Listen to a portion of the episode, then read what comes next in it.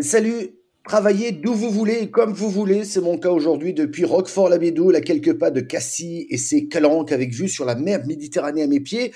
Et pour vous, Thierry Garot, et j'ai dit pour vous et pour toi, Thierry, salut, ça va? T'as pas la Méditerranée près de toi, mais c'est l'océan Atlantique, c'est bien ça? Eh oui, effectivement. Salut Michel, ravi de voir que tu es en fait aux côtés de la Méditerranée, en fait, ce bassin magnifique. Ben écoutez, moi je suis plutôt du côté Atlantique, du, du côté de l'océan où il fait effectivement très beau aujourd'hui, et je vois l'océan Atlantique aussi. C'est sympa de pouvoir travailler comme ça parce que c'est ce qu'on va dire et c'est ce qu'on va faire aujourd'hui. Travailler d'où vous voulez, qu'on vous dit, comme vous voulez aussi. Et surtout, le big boss de Airbnb l'a bien compris. Le 29 avril dernier, le directeur euh, général de Airbnb a annoncé que ses salariés de toute l'entreprise pourront choisir de travailler de façon permanente et surtout de décider du lieu où ils veulent travailler. Et il dit, aujourd'hui, nous annonçons que les employés d'Airbnb peuvent travailler et vivre n'importe où. Thierry, euh, pourquoi fait-il ça à ton avis? Ah bien, écoute, je pense que Airbnb veut prendre le lead, veut être précurseur dans ce domaine et déclare que le travail à distance pourrait devenir la façon prédominante de travailler des entreprises dans dix ans. Euh, moi, je l'ai bien compris parce que ça fait déjà cinq ans que je travaille à distance. Elle veut combiner cette entreprise le meilleur des deux mondes entre le travail à distance et le travail au bureau. Et surtout, Michel, elle veut garder ou attirer de nouveaux talents qui aujourd'hui sont en cet état d'esprit. Ouais, j'imagine. Alors, en France, on y est presque, hein, il faut quand même le dire on estime, quand cela est faisable, bien entendu, de travailler d'où on veut. C'est possible. 69% des entreprises ont adopté le télétravail, quand c'est possible, je précise bien, quelques jours par semaine en fonction des besoins et des engagements signés. 69%, ce n'est pas rien. Mais aujourd'hui, avec les technologies, les déserts numériques sont de plus en plus rares dans notre pays. Et surtout, la fibre, j'ai envie de dire, là où je suis en ce moment d'ailleurs, à la campagne est peut-être meilleure qu'en ville. Cela devient possible de travailler où on veut. Mais à part cela, c'est aussi offrir de nouvelles solutions de travail aux collaborateurs, car la grande démission connue aux États-Unis nous pend au nez à nous aussi ici en France, Thierry. Et oui, oui, la grande démission, ce, tu sais, ce mouvement massif qui a débuté aux États-Unis, qui arrive chez nous et qui, fait que nous manquons de talent, nous, aussi maintenant. Un certains ont, ont voulu changer de vie et sont partis. D'autres ne veulent plus répondre aux exigences des entreprises du siècle dernier, avec des horaires, des lieux de travail réguliers, récurrents, voire ennuyants. Alors tu le disais, une des solutions aujourd'hui, c'est peut-être quelques jours en entreprise et le reste du temps chez soi, à la campagne, par exemple, du moment qu'on a une bonne connexion évidemment. Mais voilà, que l'on parle maintenant de la semaine de quatre jours, tu te rends compte?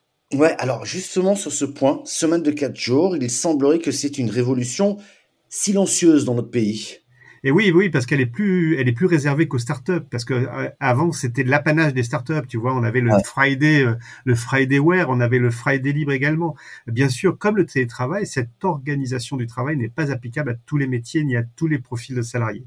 Certaines entreprises parient toutefois sur la diminution de la durée hebdomadaire du travail. T'imagines? Ouais, alors j'imagine quatre jours de par semaine. Enfin, à l'époque des 35 heures, euh, on va le dire, hein, c'est un bordel sans nom.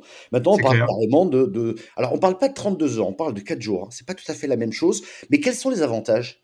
Eh bien, d'abord, les avantages, c'est de tester un, modèle nouveau auprès des salariés volontaires. Tu sais, il y a toujours ce qu'on appelle les early adopters, tout en conservant la durée hebdomadaire de travail avec une adaptation au volume de jours de, de RTT, par exemple.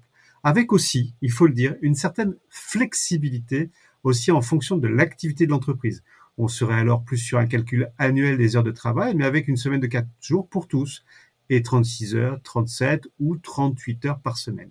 Ensuite, un jour en moins par semaine, ben, c'est une baisse des trajets de la maison au bureau de 20%. C'est bon pour la planète. C'est aussi, par exemple, la réduction des coûts de garde d'enfants, un jour en moins. Et puis, ça contribuerait à diminuer le stress des collaborateurs. Euh, sur la garde des enfants, je suis pas certain. C'est peut-être une, journée off pour les parents plutôt.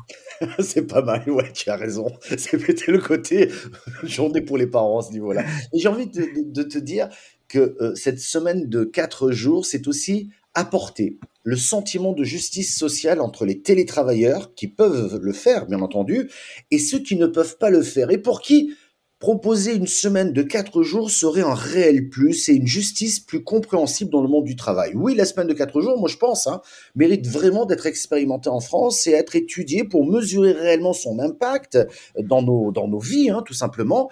Et travailler quatre jours par semaine permet aussi de passer trois autres jours tranquilles chez nous, chez des amis et peut-être même sans travailler. Mais Thierry, tu me dirais que c'est toujours difficile quand on est entrepreneur, quand on enregistre ce podcast, on a beau être loin de nos bureaux, avant on travaille là. Eh bien, on travaille, effectivement. On aura toutefois remarqué que l'on teste encore beaucoup de nouvelles méthodes de travail. Tu as pu le remarquer dans toutes les interviews que tu effectues et moi dans toutes les entreprises que j'accompagne et que je coach. Certaines seront appelées à disparaître de toute façon et puis d'autres vont perdurer. C'est, c'est la loi de la nature, y compris quand elle est appliquée aux méthodes de travail.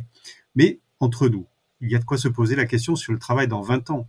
Avec une nouvelle génération aux commandes qui n'a aucun complexe, pardon, aucun complexe entre vie perso et vie professionnelle, qui veut être bien avant tout et qui n'hésite pas à démissionner du jour au lendemain d'un poste s'il ne lui convient pas. Et si dans 20 ans, bah, tout simplement, le travail n'existait plus au profit d'activités en continu que nous ferions à notre guise grâce à, nos super équipements digitaux.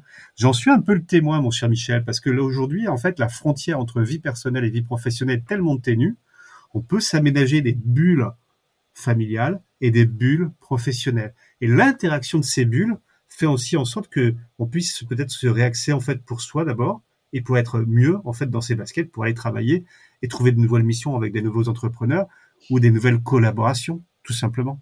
Voilà un podcast qui a 20 ans d'avance et qui est réalisé du côté de la Méditerranée et du côté de l'océan Atlantique. Vous voyez comme quoi on est capable de le faire déjà dès aujourd'hui. Vous imaginez demain. Merci de nous avoir posé cette question, Thierry. Je pense qu'on aura l'occasion d'en reparler très prochainement. Merci beaucoup. Salut à tous. À bientôt. Salut Michel. À très bientôt aussi. Ciao.